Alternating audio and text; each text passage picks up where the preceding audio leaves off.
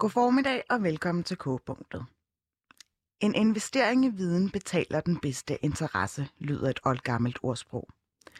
Men har videnskabløbet efterhånden taget så meget overhånd, at det overskygger for alle andre muligheder? Det er der statistik, der tyder på. Siden midten af 00'erne er andelen af en ungdomsårgang, der har valgt en gymnasiel uddannelse, steget fra ca. 60 til 72%. Flere og flere unge vil altså hellere have en studenterhue end et svendebrev. Men er en studentereksamen lig med lykken, og hvad skal vi som samfund gøre, når en gruppe af unge aldrig når videre efter den sidste studenterkørsel? Det bliver nogle af diskussionspunkterne, der runder uge 49 af. Med mig i studiet er Henrik Nevers, formand for Danske Gymnasier og rektor for Roskilde Gymnasium. Og så har jeg Anja Trier-Wang, seniorchefkonsulent fra Dansk Industri. Og så har jeg Alma Tønnel, som er forkvinde i Danske Gymnasiers Sammenslutning. Mit navn er Phyllis Jassar, og jeg er tilbage i værtsstolen efter en lille magtdemonstration fra min egen redaktør, der overtog biksen i går, fordi hun ville så gerne snakke om kongehuset.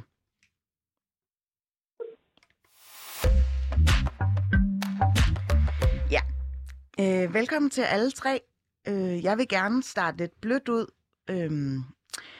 Fordi for nogen så virker det som om, at det at gå på gymnasiet eller starte på gymnasiet er det mest naturlige, mest fordi ens forældre eller måske søskende eller venner har gået der.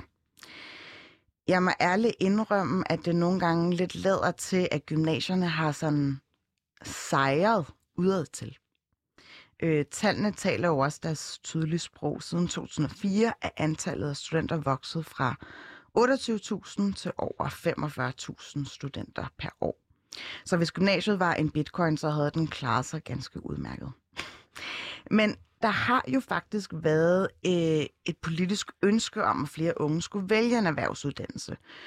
Og der har været rigtig mange tiltag, som ligesom skulle igangsætte den udvikling, men der har kun været en minimal, stigning i procenter, hvad angår unge, som vælger erhvervsuddannelser. Og forklaringer har været lidt forskellige. Til dels har der manglet praktikpladser, vejledning til de unge har fokuseret for meget på gymnasiet, og så har erhvervsuddannelserne haft et for dårligt ry eller en lav status i den brede befolkning. Bare lige kort, er der nogen af dagens gæster, der nogensinde har overvejet noget andet end gymnasiet? Jeg ved jo, at alle tre har gået der. Eller du, Alma, går der i hvert fald i skrivende stund lige nu. Hvor er det egentlig, du går hen, Alma? Jeg blev student i sommer fra Christianshavns Gymnasium. Nå, okay. Og arbejder nu med gymnasiepolitik til hverdag. Fair. Henrik? Jamen, jeg har overvejet faktisk at blive musiker jo. Det er jo også en slags håndværk, men jeg ved godt, det er ingen erhvervsuddannelse, men rent faktisk ja. Og hvorfor fulgte du ikke den drøm? Jamen, og det tror jeg jo stadig på uddannelse. Altså, ikke fordi man kan også uddanne sig som musiker, men jeg vil godt det der med kun noget mere, og også de døre, det åbner. Og så endte jeg jo så med at læse musikvidenskab på universitetet, og blev så gymnasielærer. Så du har faktisk kombineret det hele med både en uddannelse, og så også en fornøjelse, eller en hobby? Ja, også for musikvidenskab, og musik er jo også meget praktisk faktisk. Altså det er jo et håndværk i bund og grund. Anja, overvejede du nogensinde ikke at gå på gymnasiet? Nej, jeg tror nok, at gymnasiet var ligesom altid den tydelige og klare vej for mig, og ligger også i høj grad også i hele min familiebaggrund med videre. Til gengæld så, da jeg så valgte min videregående uddannelse, så valgte jeg den som... Du er jurist? Jeg er nemlig jurist, og det må jo nok sige at være sådan det nærmeste, man kommer en akademisk håndværker på mange måder. Altså, der er meget håndværk i virkeligheden i den uddannelse, men nej, det var den gymnasiale vej for mig. Og Alma, hvad gjorde du der egentlig af tanker, inden du startede på gymnasiet? Jamen, jeg overvejede jo, hvilken slags uddannelse jeg synes var mest spændende for mig, og hvad jeg godt kunne lide fra folkeskolen. Og jeg synes, at nogle af de boglige fag var spændende og udfordrende. Jeg var særlig engageret i samfundet og i politik, og ville rigtig gerne have samfundsfag på et højt niveau. Og det var så derfor, jeg valgte gymnasiet, for der kunne jeg ligesom dyrke min interesse. Til alle tre, hvad er det egentlig, gymnasiet kan, som andre ungdomsuddannelser ikke kan? Ja. Jamen, det er også det, som Alma siger, det er jo gymnasiet, og nu skal vi lige huske gymnasiet, når vi også snakker om, at du siger, at, og det er fuldstændig korrekt, der går ca. 72% nu, så er det jo en række uddannelser. Altså det er jo STX, det er HF, det er HTX, det er HHX, det er EUX. Så det er hele paletten af studentereksamen. Og det... Jeg er glad for, at du siger EUX. Der er ikke så mange, der ser det som en gymnasial uddannelse. Men det er det, fordi der kombinerer man jo både en erhvervsuddannelse og med en studentereksamen. Og dermed er der jo et forskellige profiler, hvor man har STX, der er det almene, der er meget brede, ikke? Og så er der jo så HTX, der er den tekniske, og så har vi også en handelseksamen, altså HHX, og HF er den 2-årige, som sigter mod de korte og de mellemlange uddannelser. Men generelt kan man sige, de giver adgang til rigtig, rigtig mange videregående uddannelser af forskellige længde. Det tror jeg, det er jo en af de store styrker i det. Og så er der de forskellige profiler. Mm. Det er jo ikke nogen hemmelighed, at når du markerer lige her, Anja, hvis du har et supplement til... Ja, men jeg vil bare sige, at altså, det er jo rigtigt, at de gymnasiale uddannelser giver på mange måder et bredt grundlag for at kunne komme videre på de videregående uddannelser. Samtidig skal man heller ikke underkende, at det er også det lette valg på den måde, at de indeholder en række fag, som man kan genkende fra sin folkeskole. Så på den måde er det jo også sådan, det er også det lidt lette valg, altså det er lidt mere mindre risikofyldte valg i virkeligheden at tage. Og så bare lige en lille korrektion. Mm. EUX er en erhvervsuddannelse, det er ikke en gymnasial uddannelse. Det er rigtigt, man får gymnasial studiekompetence, men det er en erhvervsuddannelse, og tæller ikke med de 72%. Mm. Så fik vi lige kridtet banen op, fordi vi skal tale rigtig meget om EUX lidt senere i programmet. Bare lige til at starte med, så vil jeg nemlig bare gerne få dig primært, Henrik, og også dig, Anja, for den sags skyld. Hvad tilskriver I succesen bag gymnasiet? Altså, hvorfor tror jeg, at det er blevet så velfungerende en biks? Jeg tror, altså noget af det, som jeg sagde tidligere, at det åbner for altså virkelig mange uddannelser. Og det er jo, og det er også uddannelser, som der virkelig er brug for. Det er jo ind i kernen af samfundet, ingeniører, læger, sygeplejersker, lærere, pædagoger, alt hvad der er brug for. Og så tror jeg faktisk også, at en af gymnasiets store succeser er, at vi jo samlet set som uddannelsessystem på gymnasieområdet har taget flere ind, som du jo også har sagt, og så samtidig holdt en høj undervisningskvalitet. Fordi det er faktisk også dokumenteret, at det har vi gjort. Og det er jo rigtig nok, når 72% tager en gymnasial uddannelse, så er det jo en uddannelse for de mange. Mm. Og der tænker jeg, at vi har både skabt rigtig godt undervisningsmiljø for vores elever, og samtidig kunne holde en høj uddannelseskvalitet. Det tror jeg sådan set, at det er de to hovedforklaringer til det. Mm. Anja, har du lige noget at sige til det? Jamen, der er ingen tvivl om, at gymnasierne er i høj grad lykkedes med at få skabt og ligesom blive rammen om ungdomslivet i Danmark. Og det er meget blevet fortællingen også omkring gymnasiet, og det er en stor del af succesen, fordi man går derhen, hvor vennerne også går hen, og det er meget høj grad blevet gymnasiet. Og så er det jo også i høj grad affødt af, at der var jo meget en diskussion, som gik på, at nu skulle vi have videnssamfundet, og man kunne ikke få for meget viden, og vidensmedarbejdere med videre, og der blev det meget i talesat som, at så skulle man have en videregående uddannelse, og det krævede en gymnasial uddannelse for at komme den vej. Mm. Så der er også blevet skubbet meget på, også politisk i den retorik, som man brugte op igennem 0'erne og 10'erne til dels. Er der så med i den fortælling en opfattelse af, at man er meget bedre stillet, hvis man har en studenterhue?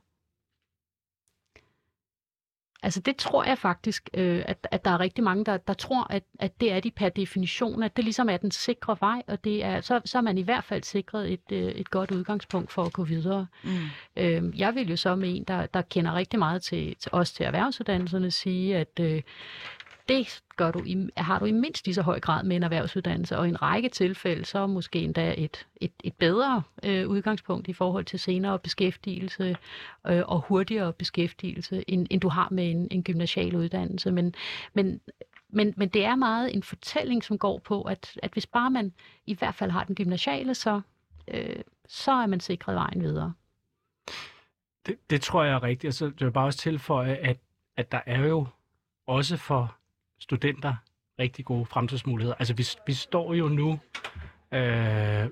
i en situation, hvor vi mangler unge, og det bliver jo kun endnu værre. Så for mangler altså, unge til hvad? Jamen det gør vi på arbejdsmarkedet i fremtiden, at der bliver flere ældre, der er færre unge. Og det vil sige, det jo handler om for os som samlet uddannelsessystem, er jo at uddanne så mange som muligt.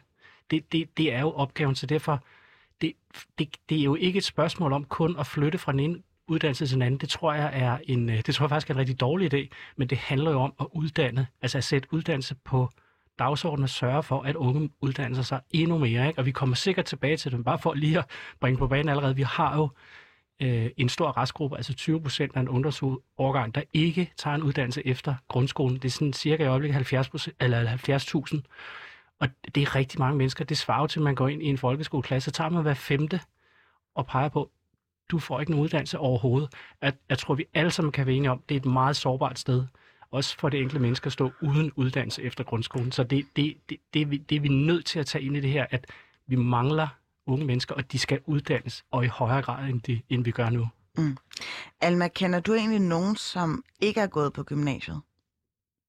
Ja, jeg kender godt folk, der ikke er gået på gymnasiet. Særligt igennem mit politiske arbejde. Fra min egen folkeskole var det de fleste, der tog på gymnasiet. Så på den måde var det mine venner gjorde. Men jeg var også lige indskyde, jeg tror også, at det har noget at gøre med, at vi lever i et ret udbredt præstationssamfund, og vi oplever en ret udbredt præstationskultur, også i folkeskolen og særligt på gymnasiet, hvor man oplever, at man hele tiden skal stræbe efter det bedste og det højeste. Og når vi så har et kulturelt syn på uddannelse, som siger, at de akademiske uddannelser, jamen det er de fineste uddannelser, så tror jeg, det er klart, at mange vil stræbe efter det. Og det er jo enormt ærgerligt, at man har sådan et syn, både fordi det er hårdt for den enkelte, at hele tiden skulle prøve at være den bedste, men også fordi, at al uddannelse jo er lige fint og lige godt, og det er enormt ærgerligt, at vi har et syn på det, som om der er noget, der er bedre end andet. Jeg kunne godt lige tænke mig at ridse nogle tal op, fordi elever med de laveste karakterer fra grundskolen er blevet langt mere tilbøjelige til at starte på en gymnasial uddannelse. Og det er faktisk den her gruppe af fagligt udfordrede unge, som står for størstedelen af det øgede optag på de gymnasiale uddannelser. I hvert fald igennem de seneste 15 år. I 2003 startede hver 10 af de unge med de 20% laveste grundskolekarakter gennemsnit på en gymnasial uddannelse, så i dag er det hver 4. Jeg kunne godt tænke mig at spørge jer alle sammen, kommer vi desværre til at glorificere gymnasiet i sådan en grad, at det kommer til at virke appellerende på nogen, der slet ikke bør gå der? Jeg synes ikke, at det er et problem som udgangspunkt, at der er fagligt udfordrede elever, som tager gymnasiet. Hvis man synes, gymnasiet er spændende, og hvis man har motivation for at tage fagene, så synes jeg, at alle elever skal have muligheden for det, og skal kunne blive grebet af et gymnasium, som så også kan give de kompetencer, man har behov for. Når det så er sagt, så er det problematisk, at der jo sidder nogle elever i klasserne, som ikke er glade for at være der, og som ikke er motiveret. Jeg tror sådan set, at i stedet for at snakke om evner, skal vi snakke motivation. For det er jo enormt ærgerligt at sidde og føle, at man ikke synes, det er spændende, og man ikke rigtig har lyst til at følge med, og måske det er også ærgerligt for de andre elever i klasserne. Så det handler sådan set om at finde ud af, hvem er det, der har motivationen til det, og hvem er det, der har motivation til noget andet. Og det tror jeg ikke nødvendigvis, man kun kan måle på karakterer. Der tror jeg, vi skal ind og kigge for eksempel på vejledning. Mm. Kunne det være et brugbart greb at ligesom kigge på selve den ungdomsvejledning, som de her afgangselever får? Og det er der jo gjort. Der er rigtig meget vejledning nu. Der er mere vejledning af min oplevelse til erhvervsuddannelserne, end der er til gymnasiet. Så den knap er der sådan set skruet på. Jeg er enig med Alma i, at motivationen godt kan være en af nøglerne. Selvfølgelig skal man være motiveret for den uddannelse, man går på. Ellers er det ikke godt. Jeg vil også bare minde om, at der er jo for år tilbage indført adgangskrav til gymnasiet med karakterer. Det har man jo politisk indført, så der er jo klare grænser for, med hvor lave karakterer man kan komme ind i gymnasiet. Og der tror jeg, det Alma også lidt inde på, det tror jeg måske, man skal passe på med at skrue alt for meget på det med karaktererne i forhold til, altså når vi ser hele vores ungdomsårgang. Men kan du genkende det der med, at der er en præstationskultur allerede fra altså folkeskolen af? Ja, og det er derfor, jeg siger, den skal vi ikke skrue mere op for. Altså den er stærk, det er der ingen tvivl om. Og det er jo generelt desværre for unge mennesker, at der bliver følt et stort pres med karakterer, med at præstere. Så jeg synes, det der med at skrue op for karakterer, altså det tror jeg virkelig, man skal tænke sig om i øjeblikket, hvis man overvejer det. Altså jeg er enig i, at motivation er nok noget af det, som vil være rigtig vigtigt ind i de gymnasiale uddannelser. Og til en vis grad, så vil jeg nu også blive ved med at sige, at motivation kan du også aflæse i, hvad det er for nogle karakterer, du har med dig. Det vil også have der er en eller anden vis sammenhæng der også. Jeg er sådan set mest optaget af, at de unge, som så kommer i gymnasiet, at de også reelt kommer derfra med noget, de kan bruge videre. Herunder også, at de får nogle succesoplevelser og får vist nogle veje videre efter gymnasiet. Så det ikke bliver til sådan en bare, okay, jeg slap igennem, men det var egentlig ikke, jeg ved ikke rigtig, hvad jeg skal bruge det til, og var det virkelig noget, der bragte mig videre. Så succesoplevelsen og samtidig også motivation, den synes jeg vil være ret vigtig at få set mere på. Mm.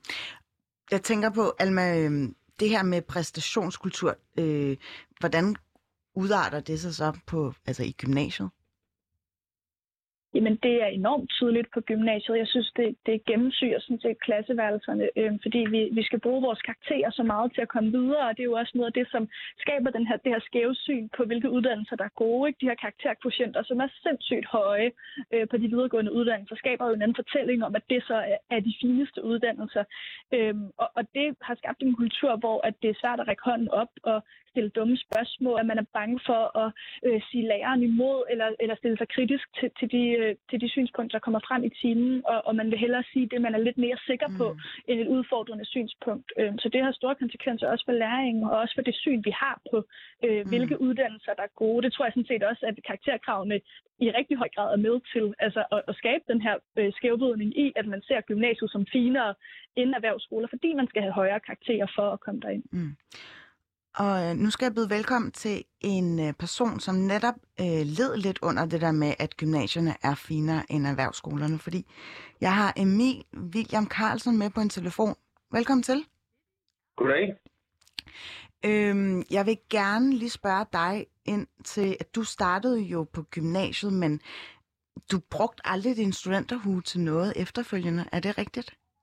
Det er korrekt. Fordi hvad er det egentlig, du laver lige nu? Jeg er i gang med en erhvervsuddannelse som kok nu. Okay.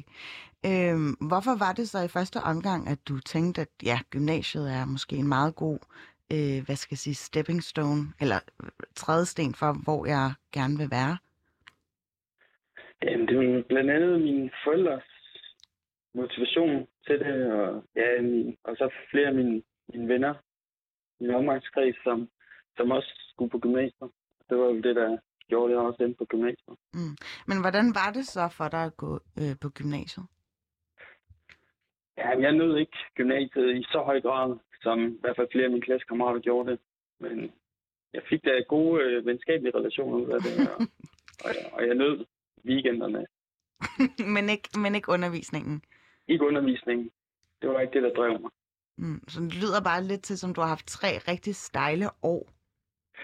Ja, det var i hvert fald ikke 3 år, der havde boostet min selvtillid. Mm. Hvad ville du egentlig sådan set i et retroperspektiv have ønsket? Var der, altså, at nogen lærer skulle have fat i dig og sagt, Emil, jeg tror, du er gået forkert? Ja, men jeg var egentlig selv meget klar på det, kan jeg huske, da jeg gik i folkeskole på, at ligesom at få min folkeskolelærer til at få godkendt mig, så jeg kunne komme med mine venner på gymnasiet. Men allerede hurtigt i gymnasiet fandt jeg så ud af, at det måske ikke var det rigtige, men der havde jeg så nogle forældre, der ligesom sagde, at det her, det måtte jeg nok stå igennem, og det ville gavne mig i sidste ende. Men det føler jeg så ikke, at jeg har gjort. Men synes du slet ikke, at der er noget i din gymnasielærdom, som du bruger den dag i dag? Nej, det synes jeg ikke, faktisk. Okay, det er meget ærligt svar. Emil William Carlsen, du skal have tusind tak for dit indspark. Og have en god dag. Tak. Ja, tak lige meget. Hej. Ja, hvad siger I til Emils lille historie her? Har vi forsømt Emils tid? Han kunne jo faktisk bare have blevet sendt videre til erhvervsuddannelsen til at starte med, fordi at det var jo faktisk ikke særlig sjovt for ham at gå 3 år i gymnasiet tydeligvis. Ja, det er jo her, jeg tror, vi er ude også noget motivation og måske interesse for fag, og det er jo klart, hvis man skal gå i gymnasiet, så kan man jo interessere for at læse og skrive og regne og så videre. Og når man sådan fortæller det gennem et menneske, så kan det jo godt give mening at sige, at der kan jo være nogle fejlvalg. Og det synes jeg, at man skal være åben for. Jeg må sige, at det er jo trods alt sjældent historie, synes jeg. For når man ser på studenterne, også dem, der ikke går lige videre, så laver de noget ret meningsfuldt. Og det er faktisk, der er meget lav arbejdsløshed blandt de studenter, der ikke er gået i gang med uddannelse bagefter. Og på den lange bane, der ved vi jo, at dem med studenterhuen, at de klarer sig ret godt. Altså, de tager faktisk uddannelse, de klarer sig ret godt med livsindkomst. Så men det er jo ærgerligt, det kan vi kun beklage for den danske gymnasieskole med Emil, men det er jo nok rigtigt nok, der kan jo være nogle fejlvalg undervejs. Mm. Ja, nu er det jo ikke, fordi vi skal træske rundt i Emils traume. Jeg synes også, det er værd at tage med, at altså, spørgsmålet er jo i virkeligheden, og det er svært at sige nu her, om han havde været klar til at gå i gang med en erhvervsuddannelse på det tidspunkt, altså om han havde den modenhed, som det jo også kræver, fordi når du tager en erhvervsuddannelse, så skal du ud på en arbejdsplads, du skal ud og begå dig i hele det.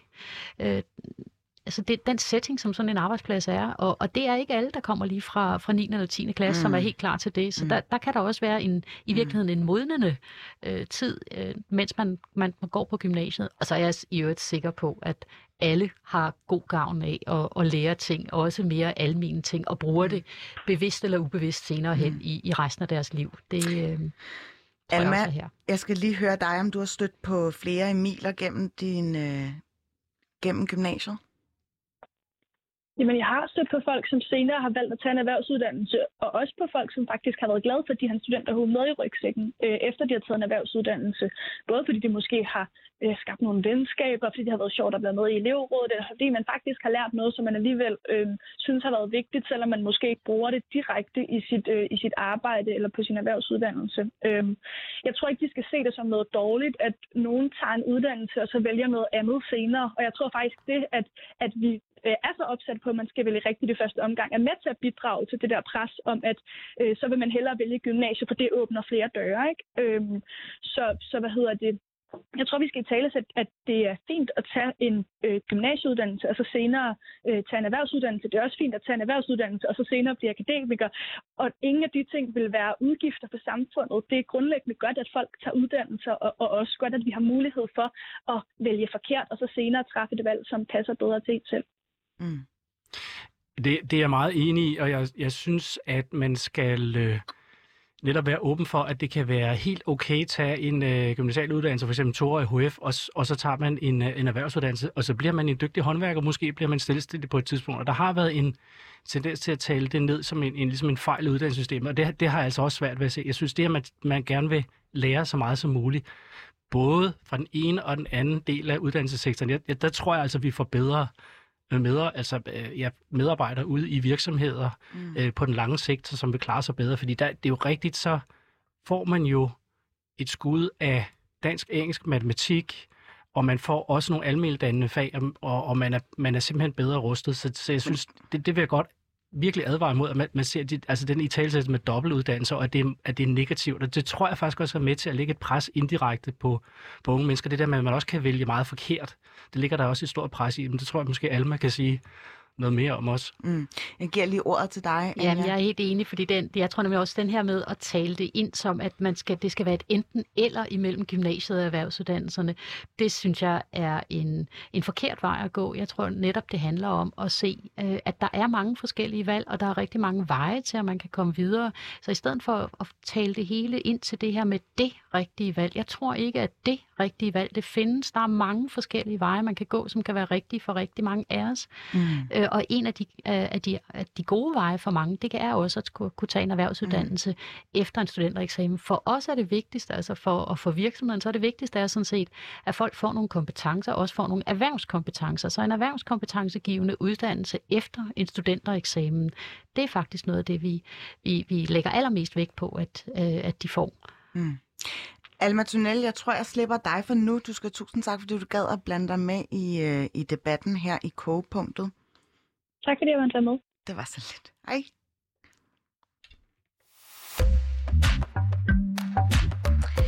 Ja, fordi hos Tænketanken DEA har man fra 2019 kortlagt, at eleverne fra bunden af karakterfordelingen i grundskolen eksempelvis er mere tilbøjelige til at have det dårligt på de gymnasielle uddannelser. De føler sig i højere grad ensomme, samtidig har de seriøst overvejet at droppe ud i løbet af det seneste år. Henrik, hvordan griber I elever som disse Og så er det igen, kan vi lige tilbage til, at der er jo karakterkrav, så det er for at komme ind i gymnasiet, men det er jo rigtigt er også, at når vi tager en har et ret bredt optag generelt i gymnasiet, at vi skal hjælpe folk, men det generelt jo, vil jeg sige, er det jo ikke sådan, at man har svært ved at klare gymnasiet, fordi man er uintelligent. Altså det er en myte, hvis den er ude at gå.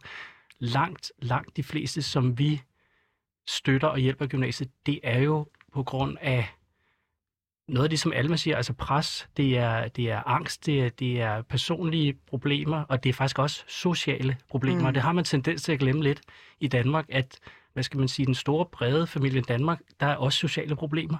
Og det er sådan set nogle af de ting, vi tager fat i, og det kan være i alle socialklasser.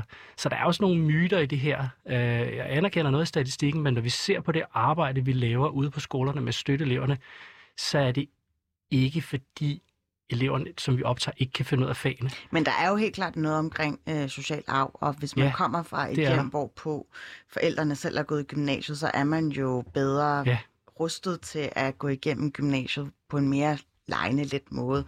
Altså, jeg må personligt sige, at jeg kommer ikke fra et hjem, hvor mine forældre har gået i gymnasiet, og der var helt klart nogle fag, jeg skulle kæmpe mig mere til at lære om, end nogle andre. Og så var der også hele det der med, at det var ret tydeligt, hvem der havde en forfornemmelse eller en forforståelse for altså afkodning af sociale eller akademiske praksiser. Ja, det er et meget centralt emne, du bringer op, for det er netop det med den sociale arv, som vi jo, det må man konstatere, at vi ikke har været gode til uddannelsessystemet at kompensere for. Og nu snakker jeg samlet som uddannelsessystemet. Det gælder jo lige fra folkeskolen, grundskolen og så op i ungdomsuddannelserne. Og der skal laves en indsats, også det, som jeg talte om tidligere med de 20% restgruppen, og når vi skal have den restgruppe uddannet, så kræver der noget. Jeg synes, det er fuldstændig rigtigt set, og det mener jeg virkelig også, at vi skal sørge for at understøtte og gå imod og bryde den sociale. Altså, vi skal ikke understøtte den sociale arv, men vi skal bryde den sociale arv, og det er en stor opgave. Det er en svær opgave. Og så vil jeg gerne byde velkommen til Mie Dalsgaard Pihl. Hun er senior, eller jeg tror, hun er, nu skal jeg lige se, chefanalytiker fra Arbejderbevægelsens Erhvervsråd. Er du med, Mie? Ja, det er godt. Kan I høre mig? Godt, ja. Det er godt. Fordi jeg kunne nemlig godt tænke mig at høre dig. Du har i den seneste uge skrevet sammen med din kollega i Politikken. Mange unge tror, at en studentereksamen og akademisk uddannelse er den bedste vej at gå. Det er et bedrag, der efterlader mange i en svær position. Hvad er der ved fortællinger om at gå i gymnasiet, som irriterer dig? Altså man kan jo sige, det der bekymrer os er, at når vi kigger i tallet og kigger på de her unge uden uddannelse, som Henrik også nævnte lige før, jamen, så kan vi se, at sådan, meget af denne gruppe er ikke forandret over tid, men der er én gruppe, der vokser, og det er altså gruppen af unge over 25, som har en studentereksamen, men som ikke hverken er i gang med noget, eller har fået noget ovenpå. Og det bekymrer os jo, når vi kan se, at den her gruppe, at nogle gange kalder vi den ubrugte studenterhuer, at den bliver større, fordi det er jo et advarselstegn for mig, at vi skal passe på, at vi ikke kommer til at lave en ny gruppe af ufaglærte, som kommer til at få det rigtig svært på arbejdsmarkedet og få et svært liv.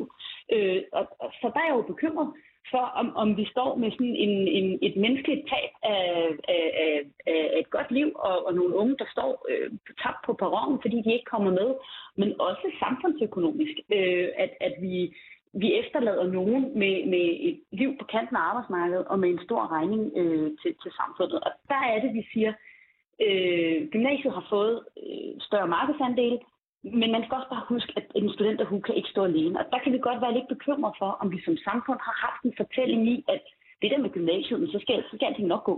Man skal bare huske, at gymnasiet er ikke erhvervskompetencegivende. Der skal noget ovenpå. Mm. Deler du den bekymring, Anja? Ja, i allerhøjeste grad. Altså, vi har også samme, vi plejer at kalde den for ufaglærte studenter, og vi ser også med bekymring, hvordan den gruppe bare ser ud til at vokse og vokse. Altså, vi er der nu, hvor 30% af studenterne, de går ind og er startet på deres 3. sabbatår. Altså, så er man ved at, så er det ret lang tid, man fortsat ikke er kommet i gang med en uddannelse. Så vi ser også meget, at der er behov for at sætte fokus på behovet for at få en erhvervskompetence efter sin studentereksamen. Og om den så skal være videregående eller en erhvervsuddannelse, det synes vi ikke skal være et stridspunkt. Altså, og der kommer vi tilbage til diskussionen omkring det her med dobbeltuddannelse og så videre. Det er en rigtig god idé også at tage en erhvervsuddannelse efter en gymnasieuddannelse, fordi det er erhvervskompetencen, der gør, at man har et sikrere fodfæste på arbejdsmarkedet. Henrik, giver det mening for dig, at vi har en gymnasieundervisning, der er så meget rettet eller tilskynder til, at man tager en universitetsuddannelse eller en professionsbachelor, når der er også en risiko for, at vi får det her kolossale overskud af akademikere, og vi samtidig kommer over til at mangle faglærte og personer med de her korte uddannelser? Vi uddanner jo både til korte, mellemlange og lange videregående uddannelser. Og der er faktisk også nu indført her for nylig, at der også er vejledning til studenterne til erhvervsuddannelserne. Så vi har sådan et ret bredt sigt, der uddanner jo både til det offentlige og det private, altså fra gymnasiet. Man bare sige, der er jo brug for studenterne. Altså når vi ser bare et arbejdsmarked lige nu, der er rødglødende, og det bliver jo kun endnu værre i fremtiden, så er der jo brug for og stemme studenterhuer. Altså, de skal jo læse til ingeniører, de skal læse til læger, de skal være lærere, de skal være pædagoger. Der er kæmpe efterspørgsel, også på de mellemlange uddannelser. Altså, professionsuddannelser inden for IT-området er jo skriger på arbejdskraft. Så jeg synes, den samlede indsats i uddannelsesverdenen, altså all over, det er jo at få folk til at uddanne sig. Og det er jo rigtigt, at vi ser en tendens her nu, at de unge mennesker holder efter gymnasiet og ungdomsuddannelsen holder flere sabbatår. Og det tidligere. Ja, den stiger, det er rigtigt. Og det synes jeg også, man skal interessere sig for. Hvad er det egentlig, der er på spil? Jeg skal ikke lige kunne slynge ud noget af det, jeg hører fra mine elever, der er blevet studenter her de senere år, siger jo, at de skal jo arbejde til det eller andet 80, eller hvad de nu siger, ikke? At der er mange år, så derfor har man bedre tid. Men det tror jeg, man skulle interessere sig lidt for, og hvordan man så kan få uddannet helt generelt, fordi der er brug for alle, også dem med studenterhuer. Jeg kunne egentlig godt tænke mig også, at vi interesserede os lidt mere for, hvordan strukturen i at vælge gymnasiet til eller fra foregår. Jeg kunne godt tænke mig at kaste den her myte, eller måske forudtagethed om, at vi i Danmark er en anelse uddannelsesnobbede, fordi vil man som forældre ikke meget hellere have sine unger på gymnasiet, fordi det måske er en fin tradition i den familie, man kommer fra, eller fordi det netop taler ind i den fortælling om, at så har du en bred palette af muligheder? Jo, altså det, hvis jeg må svare, jeg ved ikke, hvad du havde tænkt, men jo, det er et åbent spørgsmål til alle sammen. Det ved vi jo sådan set, at fra de forskningsrapporter, der ligger blandt andet fra Danmarks evalueringsinstitut, at man ved, at både blandt de unge, men så sandelig også forældrene, som man også ved betyder rigtig meget for de unges uddannelsesvalg, at man er meget optaget af at se gymnasiet som der, hvor mulighederne er flest. Og det er jo en kæmpe fejl, fordi man for det første med erhvervsuddannelserne i dag har direkte adgang til de korte videregående uddannelser, men også fordi man jo glemmer, at erhvervsuddannelserne har ændret sig, og mulighederne med en erhvervsuddannelse har ændret sig. Og det har de måske også med en studentereksamen. Altså, jeg er enig i, hvad Henrik siger, at det er jo vigtigt at få studenter, der videreuddanner sig. Men man skal bare huske, at det der med, når du er 25, 28 eller 29 år, og ikke har fået andet, og du ikke er i gang med noget andet, så er der altså en vis risiko for, at man ikke får en uddannelse. Og det bliver altså svært at klare sig med en studentereksamen alene, hvis vi skal være op til vi er 70. Altså, fordi der er ikke de her ufaglærte job på lang sigt. Det kan godt være, at man lige nu kan få job som poder eller være i en børnehave, men det er jo ikke noget, så at sige, der er job til på sigt. Altså, jeg tror nok, der vil være nogle ufaglærte jobs, ikke fordi jeg er meget enig med Mie i hendes, men det er et arbejdsliv, som er betydeligt mere usikkert og betydeligt mere på kanten af et arbejdsmarked, end det arbejdsliv, som man får, når man også har en erhvervskompetence. Og vi har på arbejdsmarkedet generelt brug for at få nogle flere med nogle rigtig gode kompetencer, herunder også de faglærte kompetencer, og vi får i den grad brug for dem, og også bare allerede de næste par år, hvor vi står med en grøn omstilling med videre, som i den grad kalder på faglærte kompetencer, og i dag har vi dem faktisk ikke i tilstrækkelig grad.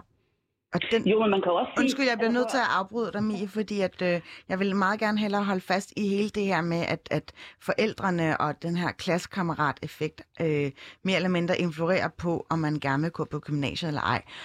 Og til det har jeg ringet en anden kilde op. Selin, er du med på telefon? Ja, det er jeg. Velkommen til, Selin. Jeg vil gerne lige sige til lytterne derude, at grunden til, at jeg ikke siger hele hendes navn, det er, fordi hun faktisk har det samme efternavn som mig selv. Det er min lille søster på 15 år, som jeg tænker, jeg lige vil høre med her, fordi Selin, du går i 9. klasse, ikke? Jo, det gør jeg. Og hvad tænker du, at du skal efter 9. Jamen, efter 9. så tænker jeg, at jeg skal på gymnasiet i STX. Ja, og hvad har du egentlig gjort dig af tanker om at gå på en STX? Jeg skal jo bare... Hallo? Ja. Du siger bare, at du skal bare... At der noget at gøre med, at du tænker, at det giver mest mening for dig, sådan rent fagligt, eller er det fordi, at du tænker, at det kan være rart at gå i en klasse med nogle af dine veninder igen? Altså rent fagligt, så tænker jeg, at jeg er meget god, så det vil være perfekt for mig. Og så har jeg også snakket med mine lærere omkring det, og de sagde også, at det ville være godt, hvis jeg tog en STX. Men det er også bare det, jeg føler, jeg skal tage, fordi at jeg føler ikke rigtig, at der er nogen andre gymnasier, som tiltaler mig. Altså for eksempel en HTX. Nej, okay. Men havde du slet ikke overvejet, at du for eksempel også kunne tænke dig at uddanne dig til frisør? Jo, men det har jeg også overvejet, men altså, så kom jeg lidt fra det igen, fordi at, igen, jeg vil gerne have en gymnasial uddannelse. Hvad tænker I om det, at der faktisk er et lille bitte minimal håb for at pejle den her lille søster hen imod en erhvervsuddannelse, men at hun virker rimelig opsat på at gå på gymnasiet alligevel? Jeg synes, det som jeg hører, det er jo et menneske, som har gjort sig nogle overvejelser og faktisk reflekteret lidt over, hvad man er god til og hvad man er motiveret for.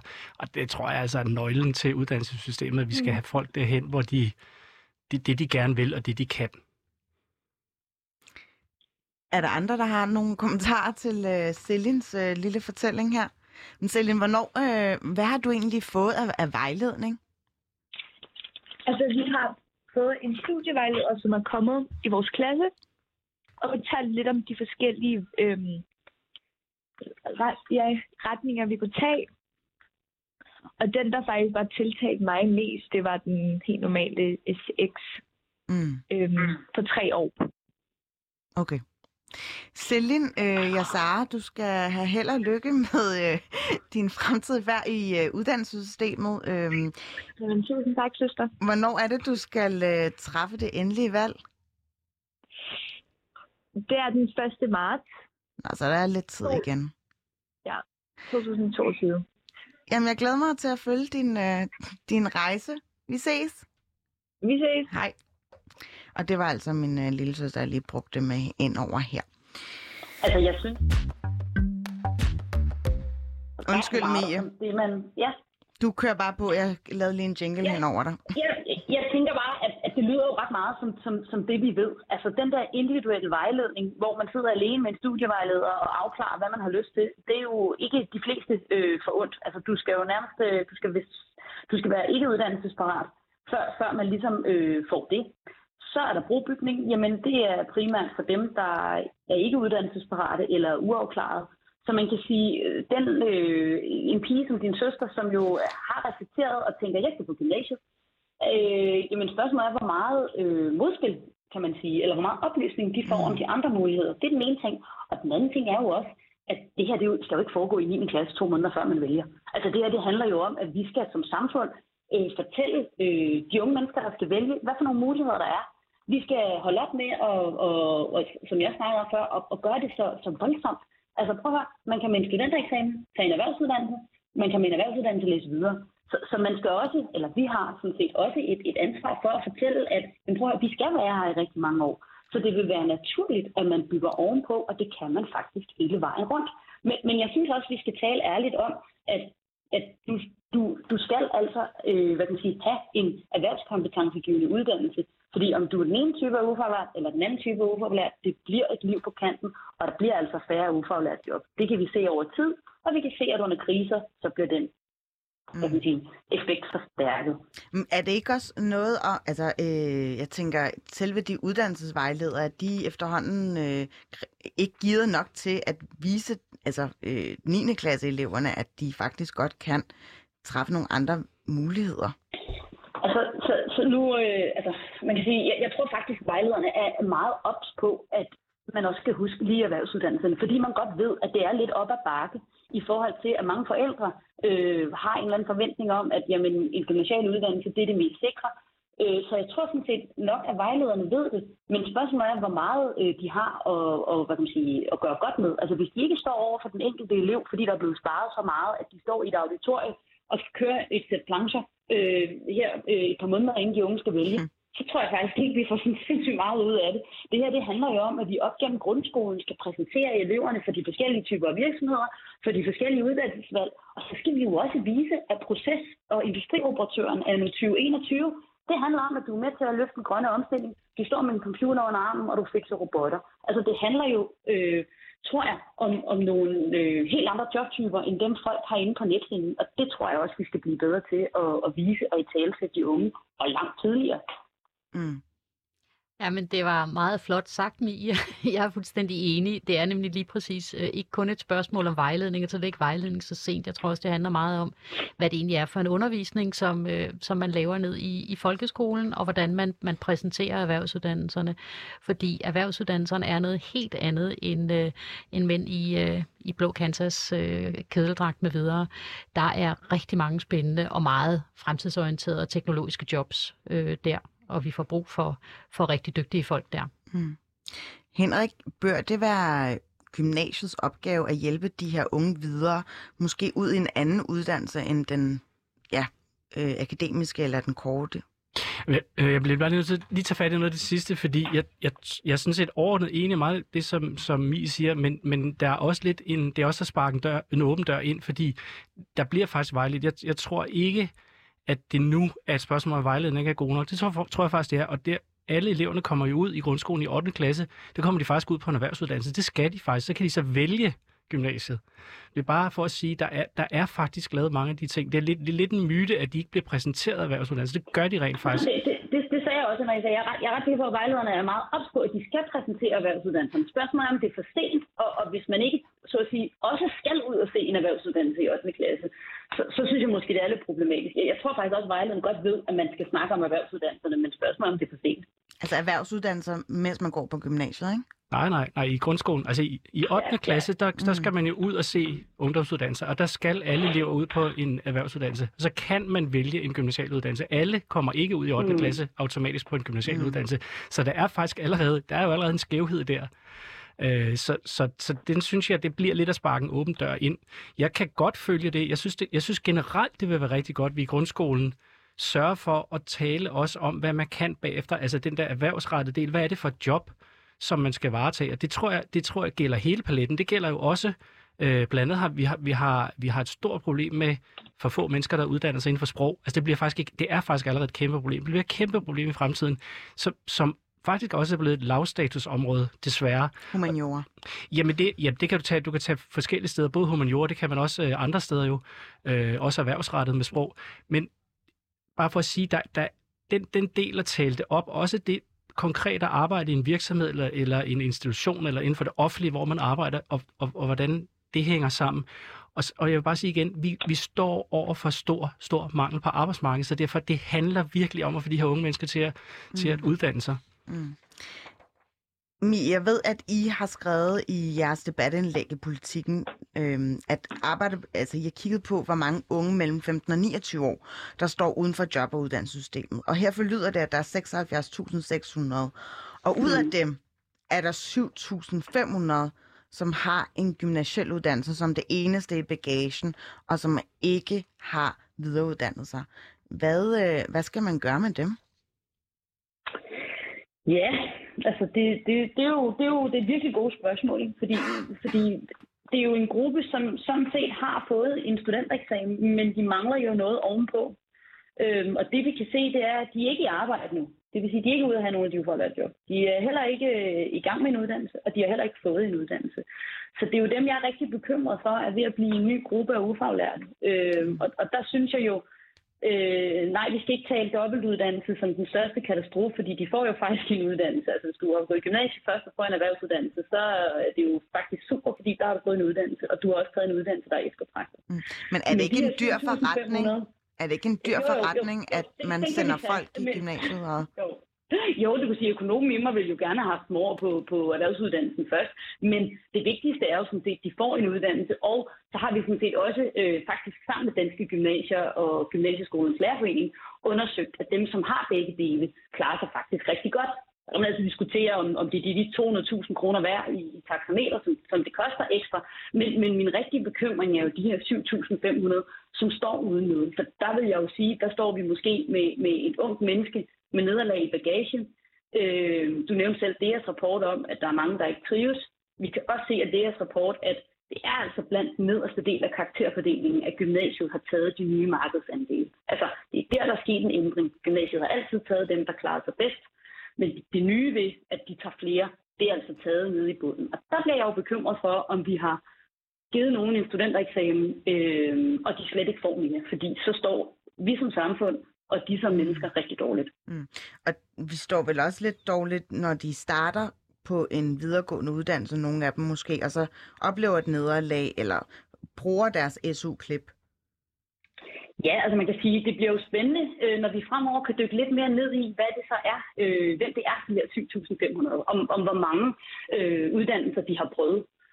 Vi kan jo se fra andre sammenhæng, at den anden del af gruppen af unge uden uddannelse, jeg passer meget på, at man kalder den restgruppen, apropos når vi snakker fortællinger, at vi ved blandt dem, der har langt de fleste, altså 8 ud af 10 har prøvet sig på en uddannelse, og det er da mit gæt, at for nogle af de her 7.500, der har det ene sabbatår taget det andet, og så er man blevet glad for at have det her faste, måske faste ufaglærte job i de unge år, og så er man ikke kommet videre. Men der vil også være mange, der har forsøgt sig på flere uddannelser, og der står vi jo med et ungt menneske, som måske i virkeligheden havde været bedre stillet med at have valgt en anden vej, dengang de stod i 9. klasse og tænkte, jeg skal da på gymnasiet, ligesom hovedparten af min skoleklasse. Mm.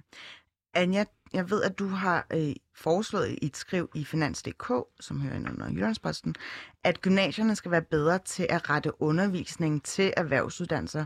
Hvad har du egentlig af forslag på bloggen, som Henrik kan tage videre?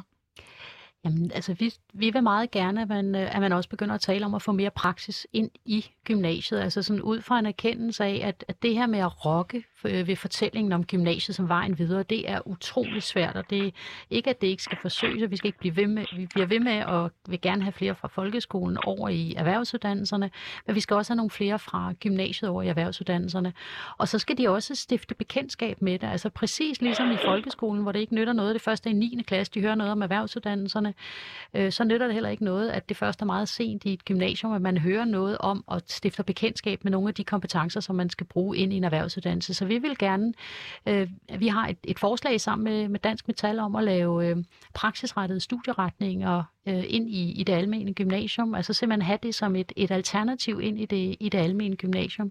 Og det er noget af det, som vi også har en intens snak med blandt andet Danske Gymnasier, om ikke det kunne være en vej videre, som endnu en mulighed for at åbne for, at studenter rent faktisk får en erhvervskompetence bagefter. Så hvis man er på en studieretning, som primært er hovedfag med eller A-niveaufag i sprog, hvordan skulle det så være, at man kunne sådan bruge det i praksis?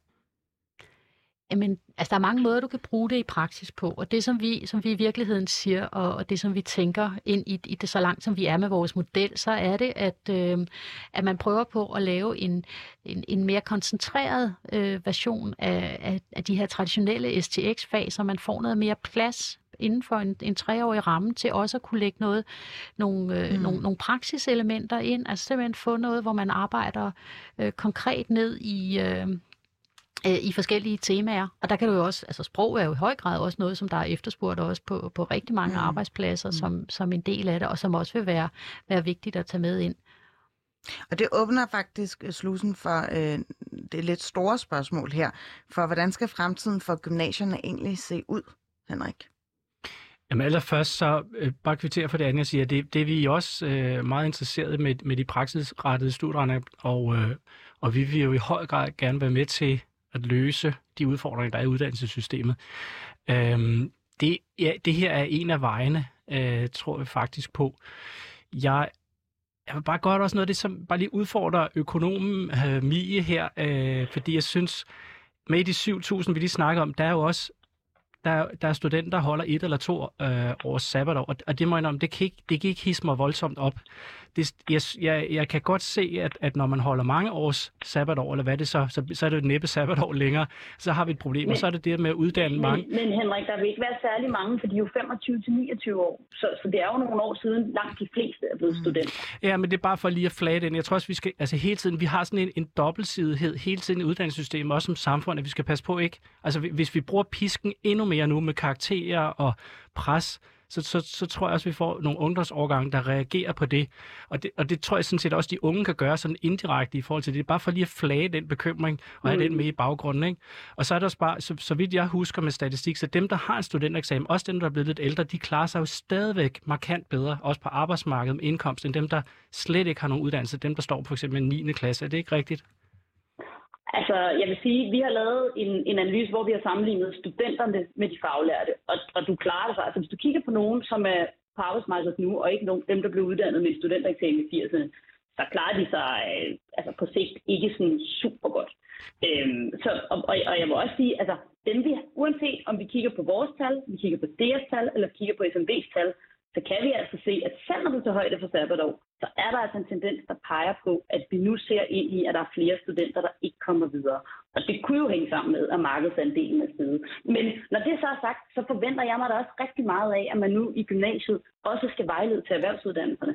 Altså det bedste vil jo være, eller det vigtigste for mig, er, at man får en uddannelse. Men jeg synes også, det er nødvendigt, at vi adresserer, at vi nu kan se, at der kommer flere, som står i farezonen for slet ikke at få en uddannelse. Meget enig. Altså det er rigtig vigtigt, at vi får taget fat omkring, at de studenter, som der kommer meget flere af, at de ikke bliver ladt i stikken, og at de netop kan komme videre til et uddannelse, til nogle uddannelser, og at vi ser det meget bredere end det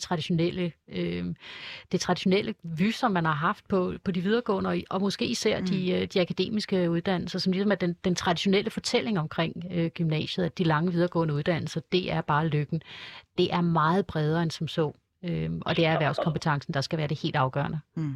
Ja, og man kan måske vente om at sige, at det, at vi kigger ind i en mangel på personer med korte og mellemlange og faglærte uddannelser, det er da også en chance for gymnasiet, når nu man kører med de her 7 ud af 10 af en årgang og siger, jamen, vi får de sidste med, og dem skal vi måske netop tænke i, at de skal over på de uddannelser, vi ved, vi får brug for.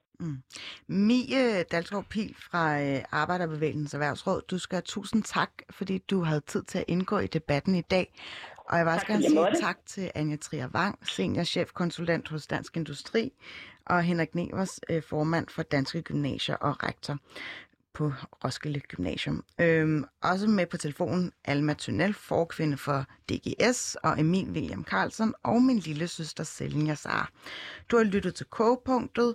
Mit navn er Phyllis Jassar. Jeg er tilbage igen på tirsdag her på kanalen, og selvfølgelig på din foretrukne podcastplatform.